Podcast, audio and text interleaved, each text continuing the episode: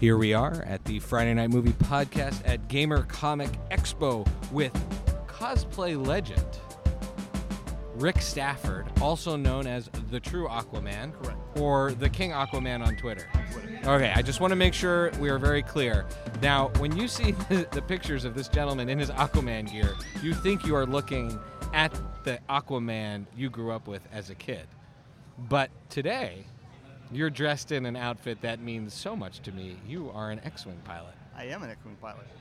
And now, there are many different eras of X-Wings, and there's many different uniforms and things. Is there a specific X-Wing era or squadron that you are cosplaying as? Well, the actual character that I'm doing is Tycho, who is this was pre-Disney banning the canon of the books.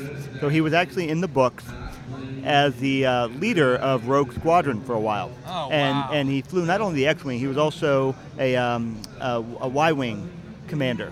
Okay, you see, Disney banned those books, but I think they mean so much to people that there's no reason for us as fans to let those go, right? Yeah, true, very true. And the Rogue Squadron stories were amazing. They were amazing, yeah. I mean, why haven't we done more Wedge Antilles? Yeah, exactly. And, you know, although there was just a little bit of crossover between the movies and these characters, the fact that these stories went on their own, you know, we have the Mandalorian series coming out on Disney Plus now, but the Rogue Squadron story would have been a perfect side story. It would have, exactly. In some ways, I feel like they made up new side stories of things that, like, nobody asked for a Mandalorian, but we'd love a Rogue Squadron. Yeah, exactly. I think nobody asked for a Han Solo prequel either, but I would have watched a Lando movie any day of the week. Oh, yeah, true. I feel like Donald Glover is Lando. Everyone's lining up to see that movie. Perfectly, yes. Okay, now from what I understand, we talked to the great Athena Finger yesterday, who said the amazing, beautiful, gorgeous, yes, Athena Finger, who was so gracious with her time with us. She says you have an incredible story. What is your story? Oh, okay. Well, I've got many, many amazing stories, but let us start at the beginning, and that will be probably a good starting point. Okay, like birth? Birth of a cosplayer. Oh, okay, birth of a cosplayer. I love it. This is origin stories, like an origin story. Thing. It is. It's very much an origin story, and it leads well into what I'm wearing today. So this story takes place 16 years ago, and it takes place in a hospital in Jacksonville, Florida, with a small boy named Christian who was battling leukemia. Wow. He did not know he was battling leukemia, but he was in the hospital as a 7-year-old. Did not know what he was going through. And he was exposed to something at the time called the Clone Wars while watching Cartoon Network. Now, this was not the TV series. The animated that predated the series. The Samurai Jack-looking five-minute sections. I know what you're talking about. Those initial animated things, those blew my mind. Right. Those are amazing. I own them. They're incredible. Yeah, they are. They're beautiful, great stuff. So this young boy saw these and turned to me, because I was with him, and said, "What is this Star Wars?" Whoa! And that was the first Star Wars thing he ever saw. Right. Oh my goodness. So I said, let me introduce you to Star Wars. So I bought the DVDs, got him a little DVD player, and he began watching these videos over and over and over again. As one should. And became completely and utterly obsessed with Star Wars, which to my mind was the perfect thing. Well, one night, while hanging out in his room, he turns to me and says, "Am I becoming a Jedi? Whoa. Am I going through my Jedi trials?" Wow. And so I came to a pinnacle moment in my life where, do I tell this boy the truth about his cancer battle, or do I go with the lie? I went with the lie. Okay, but I think that's what many of the Jedis would have done. Yeah. Yoda, Obi-Wan, they told Luke or from other their Jedis perspective. From a certain point of view. Yes. Right? That's how you bring someone along in the Jedi way. Exactly. So I said yes. And so the next time I came to visit this boy, I brought him a Jedi costume. I brought him, at the time they were called Force FX sabers. I think they've changed names. Oh, yeah. But the legit sabers. The legit sound, lights, all of that. And it was great. It was absolutely great for about a week and a half. And then he was like, I'm a Padawan, but I don't have a master. Wow. So I went out and spent $1,000 on, an actual Jedi Master robes outfit, custom leather boots, and my. Oh, now which who would be your Jedi Master fashion icon you were looking at? Were you like a Mace Windu? Were you? Qui-Gon Jinn? It was actually a combination of those two. Oh actually, wow! Okay. Yeah, I had the Qui-Gon Jinn look, but I actually used the Mace Windu lightsaber. That's awesome. And that purple lightsaber. Yes. Oh, legendary. And it actually worked out to my benefit to the illusion of being a Jedi Master, because if you look at the Force FX swords, my Christian had the green Luke Skywalker from Return of the Jedi, and that had a little switch on it, and it actually said on-off on the side. You had to turn it on and off. The Mace Windu saber does not have an on-off switch. It has a plate, a gold plate, on the saber that has to be slid to activate it. So I could stand there with it in a fighting position, just slightly move my thumb, and the sword would activate. And for Christian, I must have been master. I can control the blade with my mind. That's amazing. And it completely blew his mind. And so I had to be a master if I could do that with my hand, and he had to physically turn his on and off. And so then I went about getting books, because 16 years ago, there were not books on Jedi 101. Like, you can go to Barnes & Noble now and pick up The Religion of the Jedi, Jedi 101, Jedi for Dummies. All of those books exist now. Back then, they didn't exist. So I went and bought books on sword fighting techniques, on meditation techniques, on thoughtfulness. I studied books about the Buddhist monks in order to understand, because that's what George Lucas used with absolutely. The Buddhist monks. So in order to be the most accurate Jedi Master, I wanted to be the best I could. And so every time I would come in... Yoda was right. You don't need the Jedi texts. Yeah. You can build your own playbook. Yeah, exactly. And that's what I did. I still have those books in my library to this day, along with the Jedi 101 and all those. Yeah, all the other ones when they came out. In fact, I even have that really cool one that comes in a case where you put the button and the doors fly open and the text comes up and it makes all kinds of cool noises and stuff. Yeah, it's an awesome book. Amazing. So I worked with him for the better part of 10 months on Jedi training, and then things took a turn for the worse, and I tried to take him to Star Wars weekends in Orlando at Disney World, and unfortunately he was sick every weekend. Oh, I'm sorry. And so it didn't work out. Well, I found a picture, and it showed a group called the 501st. Oh, I know the 501st well. They are an amazing group of people. They are. And so I contacted them and said, look, I can't get him to Star Wars weekends. Could you bring a little bit of Star Wars weekends to him and visit him?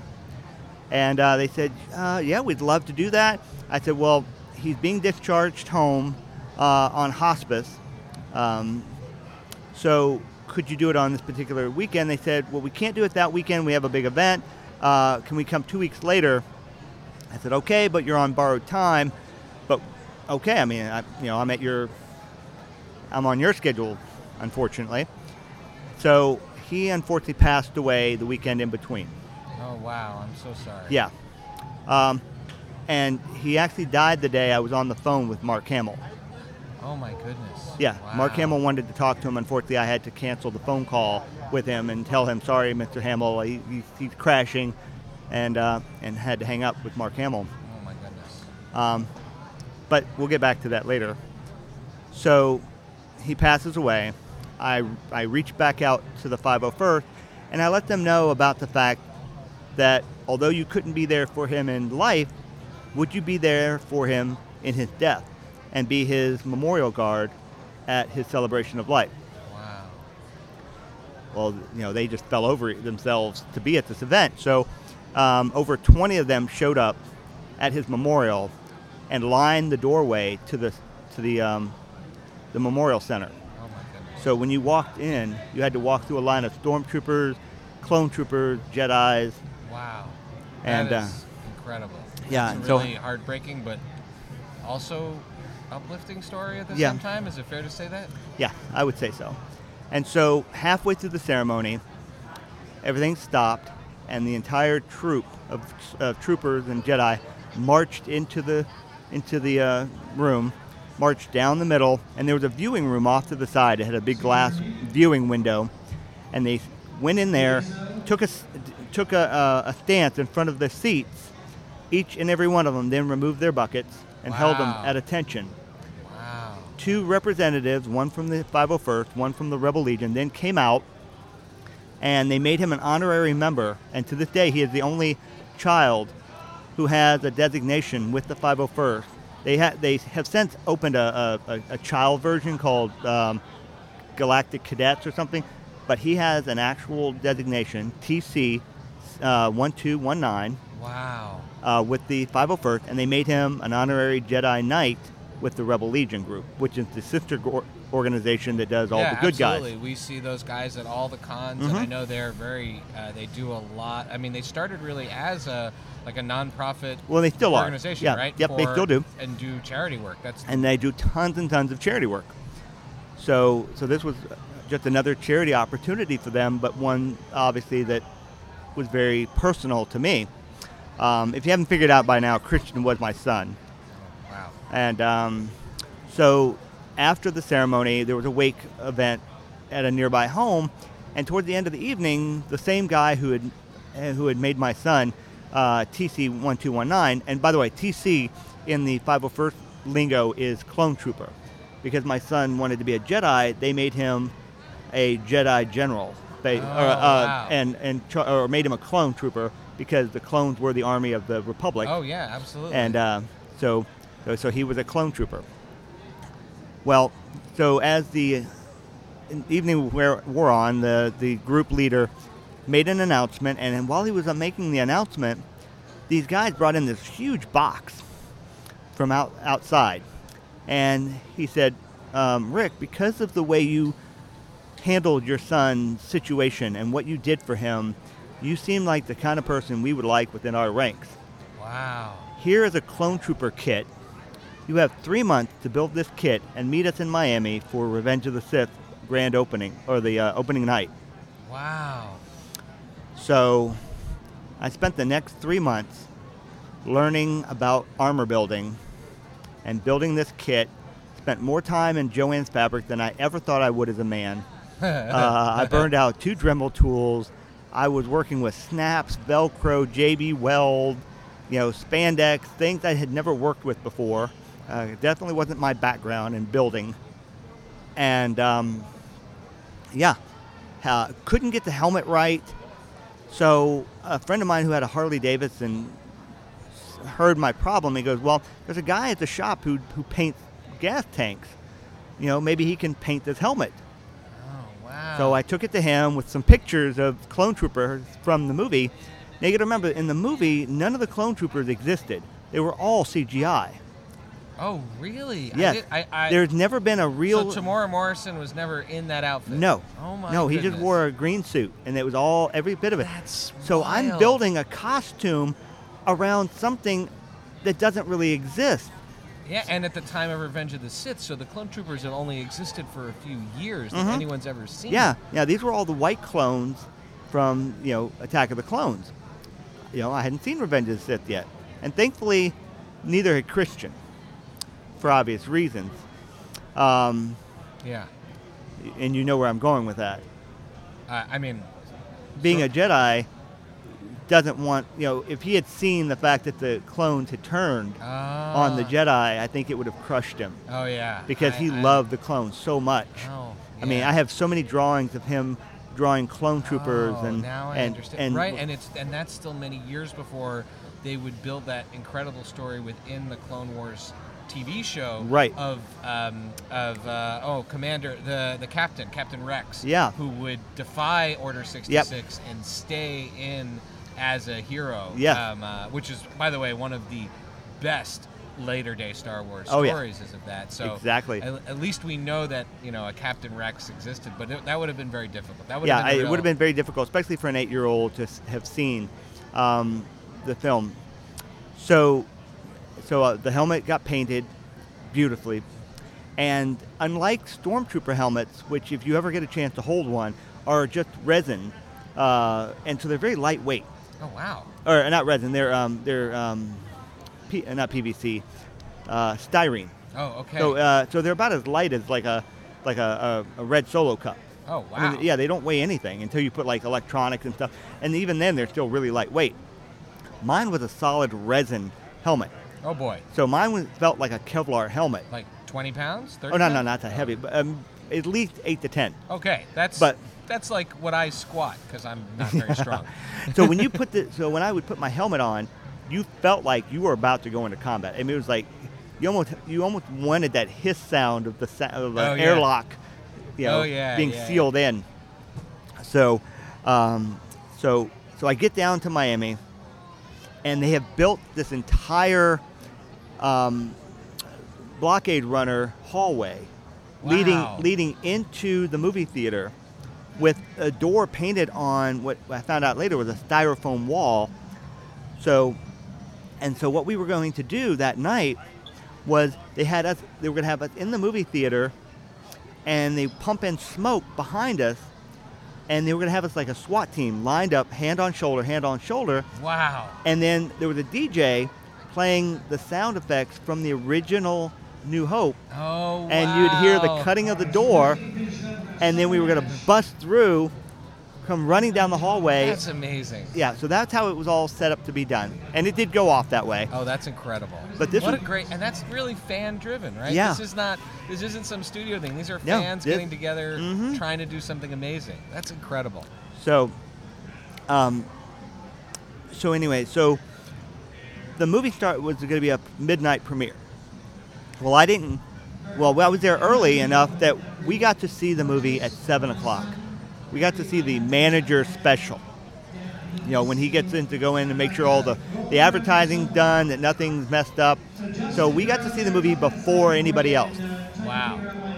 So what I did before the movie was I went to the concession stand and I bought a pink lemonade, nachos, and a hot dog. And I took my seat in the theater. Excellent choices, by the way. Excellent choices. And I put those in the seat next to me. And then in the cup holder between my seat and that seat, I put Christian's ashes. Wow. Wow. Because that's what he would eat at the movie, with a hot dog, nachos, and a pink lemonade. Oh, wow. And so you brought... I swore to him I would take him to see the next Star Wars movie. Wow. And... so before I did my very first public cosplay event, I took my son to see the last Star Wars movie at the time. Wow. And in fact, when he passed away, the next day, and this was incredibly hard, and to this day I don't know how I did it. The day after he passed away, or the next day, I went to the crematorium and had them bring him out to me. And there's nothing that prepares you to have your son brought out in a cardboard box out of a walk-in freezer. Oh, wow. And when he had passed away, he was in a T-shirt and boxer shorts. So I cut those off of him, and I dressed him in his Jedi robes and put a letter from the family in the robe, and that's how he went to the crematorium, as a Jedi. That's an incredible... story. And today, his ashes sit in an aluminum sports bottle that has his name and information engraved on it, with a Jedi pin affixed to the outside of it. That's beautiful. And then I bought, because he was a huge Star Wars Lego maniac, built every Star Wars Lego set you could find, oh, wow, and built it in record time while sitting in the hospital bed fighting cancer. So I bought the Lego Yoda statue, and I built half of it with glue, the bottom half, and I built the top half down with glue so that it would be able to be as a container, basically. And his ashes sit inside a Jedi Master at all times. That's incredible. And I think as a kid who grew up with Star Wars and who grew up with it as such an anchor for me in so many things, I can only just say that it's beyond, it's beautiful, it's humbling to hear how this was something that binds your family together. You know, truly in the Force is the best way I can describe it. Like, you guys are really in the Force, and I sort of want to, you know, I want to say to folks who kind of say, oh, it's just a movie, and oh, the fans get too worked up. I'm like, people have to realize this means a lot to people. That, like, yes, fanboys can be annoying, but when you're talking about the Jedi, when you're talking about Star Wars, Luke Skywalker, Yoda. The purest concepts of these things are amazing. They're amazing, and they are the stuff that kids literally build their dreams and hopes on. Like, for me, I'd love to know who your iconic character is, but for me, Luke Skywalker, my whole life was the guy.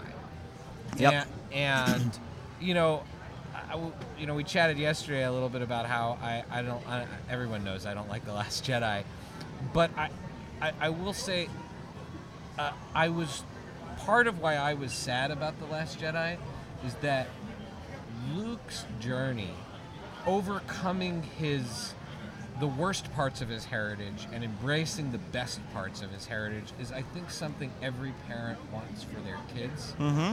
And when the movie at times suggested maybe he had gone backwards, it kind of hurt me. Yeah, he became the get off my lawn old man. Yeah, and I just always, I mean, I understand in a sense, and I thought, by the way, Mark Hamill was incredible in that movie. I thought that was the Best Supporting Actor Oscar as far as I was concerned. If anybody can drink the milk the way he did. I mean, if anyone can be forced to do that scene and still deliver the commitment and the performance that he did. So for me, Luke Skywalker, it means so much to me on that level. How about you? Is there a character? Well, he is the ultimate hero journey. I don't know how much you know about Joseph Campbell. I know. I love Joseph. That's one of my favorite authors. And I know it's a huge part of Star Wars. It's a huge influence on George Lucas. The Hero with a Thousand Faces, Mask of the Gods. Those are all some of his better works. All talk about the mythical journey that has taken place in all of these Greek tragedies and whatnot, and that's exactly what George did. He studied the Greek tragedies, and that's what you see in the Star Wars films. It's not, George didn't come up with a whole lot of original ideas. I mean, let's face it, these concepts come from external elements. And sometimes I feel like people get all over Star Wars, and they're like, oh, it's just a hero's journey. I'm like, yo, what makes it beautiful and great is actually it's so simple, and then it's the characters. Yeah. And it's the way those characters move through that story that makes it wonderful. Right. But he took from the serials, the radio serials and the early, movie serials of the 1920s and 30s.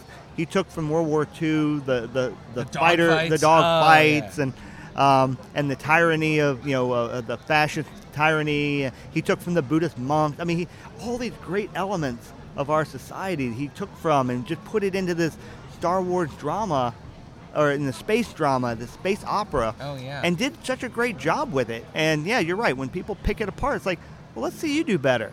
Oh, yeah, exactly. I mean, you've got the same abilities, let's see you do better.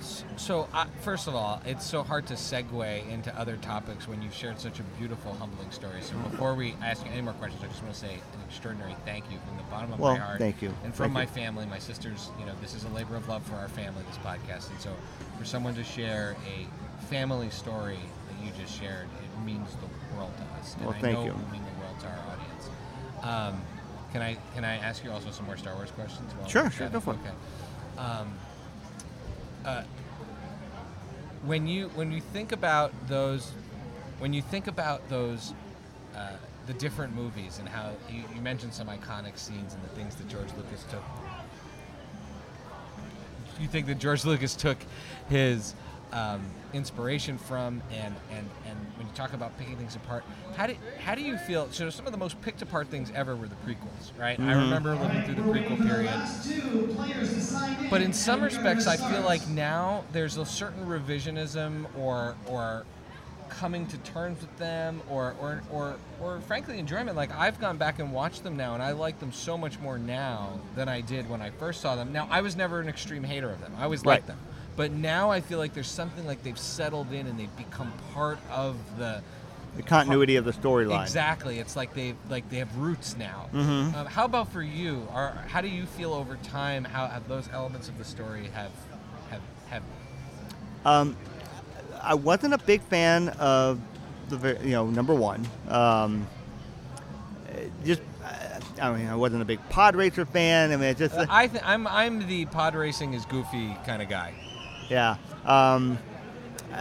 I had a hard time with the first one. Attack of the Clones, I felt like they finally started getting into a groove. And I really, 2 and 3 I was okay with. Number one, if I had to watch them all, I could start with number 2 and be happy. Oh yeah. Yeah. Or watch some of the best parts of the Clone Wars series and with number 2 and Revenge of the Sith. Well, I actually read there was a little graphic novel series that came out about the Clone Wars as well, and I read all of those because they came out while my son was in the hospital. Oh yeah, they were like those small books. They were kind of very colorful. Yes. They looked like the Samurai Jack. Yeah, exactly. Stuff. Those were great. I have like 5 or 6 of them. Yeah, I have the whole collection. And of course, I would sit there in the hospital reading those because they came out at the same time, and so they're all good stories, and they talked about the clones fighting on the different planets and all the little backstories and getting character, so I got to see that world built up a little bit more, but Anakin was already Anakin, Obi-Wan was definitely in that teaching mode at that point, and you see Annie kind of going the wrong way sometimes already in the storylines. Yeah, and that's where you see the slow change, which I think is really cool. All right, let me ask you some questions about cosplaying. You told this amazing story about building your first costume. Mm-hmm. Now you're dressed as an X-wing pilot. Yesterday you were Assassin's Creed, correct. one of the Assassin's Creed. Ezio dudes. From Revelation. Ezio. Okay, Ezio. Yep. Okay. Yep. People look at these and they'll say, "Oh yeah, so and so just bought a costume," but when you actually pay attention to these costumes that a cosplayer uses, these are works of art. How do you go? Because these are not things you just simply bought somewhere. These are things you constructed and added details to. So today you're rocking the X-Wing helmet, the Rogue Squadron helmet, the Rogue Squadron outfit here. Yep. What are some of the things that go into making something so ornate and frankly amazing for a fan to be around? Well, some of the elements, I won't lie, some of the elements are bought through costuming companies, and I call them costuming companies because anybody can put an outfit on. And this is not an Amazon Target costume. No, definitely not what you buy off the shelf there. Like the suit itself was bought through an Asian company that had all the right pockets and all that. But then it had to be modified greatly because the zippers were nothing. So I had to put new zippers, heavy-duty zippers in it. The Velcro was all white. So everything shined. You saw the white everywhere. So you had to put orange Velcro. Even the flak vest, the white flak vest, was pristine white and flat. Well, in the movie, they all have these little tubes that run, little cooling tubes. And people always look at my tubes that are sticking out and they go, "Oh man, your tubes are sticking out on your thing." Have you watched the movie? Oh, they actually stick out. They actually stick out on the in the movie. You see them. So it's canon for them to be visible. Awesome. And you know what? They were rebels. Of course, it would have been visible. These weren't like made some in some beautiful factory. Right, these were guys fighting against the Empire. And I'll see somebody wear something that they buy online that it's a complete X-wing pilot costume, and it's bright orange, and their vest is perfectly bleached white. And I'm thinking, no, Star Wars was a worn universe. That was part of what made it great. That's why you see stains on the. On the pocket areas and on the high wear areas. The white is not white. It's dirty. It's got stains on it. I throw it around on the garage floor and kick it around a little bit. I have several versions. I actually have the Hoth version too. Oh, and, cool. And, I've got the jacket, and the jacket, You have that inner warming helmet? Yes, I do. That was so cool. Yeah, the bomber hood. So, I have all of those. And, again, even the bomber hood, I kicked that around in the garage a bit to make it dirty. Because none of this stuff is supposed to be clean as you're a rebel. You're living out of caves. You're living on, you know, ice planets. I mean, you're not, you know, you're not spit-shine military. Sleeping in tauntauns. Yeah, you're around tauntauns. Those things are dirty animals, if you've ever seen one. Oh, yeah, exactly, you know. And they smell bad on the inside.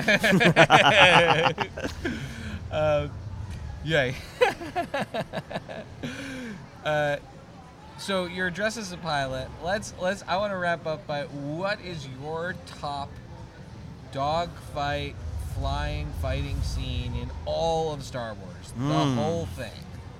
Oh, the best one. I mean, you can give me a couple if you want. Well, I mean, obviously the New Hope, Luke in the trench. I mean, that edge of your seat. Is he going to make that shot? You know, the first time you see it. And the score, the moment of relief when it goes in, the look on his face. Oh yeah, and I mean, I don't think I can describe that feeling, the feeling of watching that. Yeah, I don't think you could do any better with Womp Rats. Yeah, that one's magic. I would say the dogfight at the end of Jedi is great, but the other moment that lifted me like that was the first flight of the Falcon in Force Awakens. To me, when that took off and Ray gets all that over thing the place. In gear and it flies, to me, it opened up a world of possibility that I'm like, oh my God, Star Wars is back. It was that moment. Somebody other than Han is flying this thing, and you can tell. Yeah, and it was truly amazing. It's like watching somebody fly a helicopter for the first time. Yeah. I mean, it was great to watch. So, but that was that. I'd say New Hope, the trench. Right there at the end, you know, fighting off the TIE fighters behind him, getting Vader in behind you. Oh yeah. Doing everything you can, and you see that. I mean, it's like edge of your seat. It's like, all right, who's gonna win this one? You know, is Vader gonna get a shot in on him? He's already killed R2. You know, he's already down. Oh yeah. It's a rocky. Him. Yeah, it's a rocky moment, man. He's up against the ropes. Is he gonna come back and he's gonna win this one? And he goes the distance. You know, let's go, kid. And that's great. So so that one I think, because it becomes a man-on-man dogfight. It really is. It's not a whole squadron of guys. You know, it's not like the buzzard scene of the Clone War or Return of the Jedi or Revenge of the Sith, where Anakin and Ben are flying the Jedi starfighters, and there's thousands and thousands of ships flying everywhere, and I mean the big massive air war or space war. Exactly. It's right. It is just who is the better. Yeah. Who's the better shot? Who's the better pilot? At this point now, it's just down to two people, and all you can hear the sound of the rushing by. You hear him breathing. Oh, yeah. You hear the electronics doing their thing, and Darth Vader. But it's all you can just. It's become that iconic man on man, and this is before you know father son. You don't know. Oh, right. Yeah. I don't remember not knowing that, but you're right. Rick Stafford, thank you so much for being a part of the Friday Night Movie family and for doing this amazing interview. Oh, my pleasure. So grateful. Let's make sure people know where they can follow you. Okay. Let's see. On Facebook, you can follow me at The True Aquaman. Also on Instagram, The True Aquaman. On Twitter, it'll be The King Aquaman. And I'm usually in the Southeast as far as conventions are concerned. So if it's a fairly major convention, I try to make an appearance if I'm not already a guest. And if things go well, I may actually be in Riyadh, Saudi Arabia next weekend for Stan Lee Comic-Con. That's actually in the talks right now. We're waiting right now for confirmation. So I am an international cosplayer. I do travel the country and around the world on a regular basis as Aquaman, and that's for another interview. That's another interview. Well, thank you so much for talking Star Wars with us today. My pleasure. An amazing time here at Gamer Comic Expo. You're a true gentleman. Thank you so much. Thank you. You have been listening to the Friday Night Movie Podcast. Thanks so much for being a part of our Podern family. Remember to listen and subscribe to the show everywhere that you get your podcasts. And of course, follow us on social media at Friday Night Movie on Twitter and Instagram. Thanks again for listening.